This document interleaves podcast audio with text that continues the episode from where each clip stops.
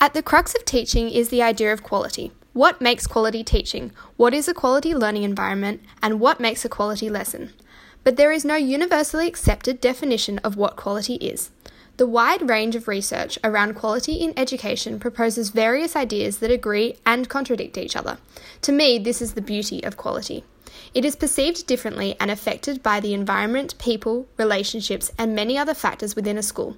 While quality can be defined using various terms and phrases, I believe the most important part of quality is that it encourages teachers to reflect and improve their teaching practices. It's not particularly about what makes quality teaching, it is the action of aiming to achieve higher levels of quality that is most important.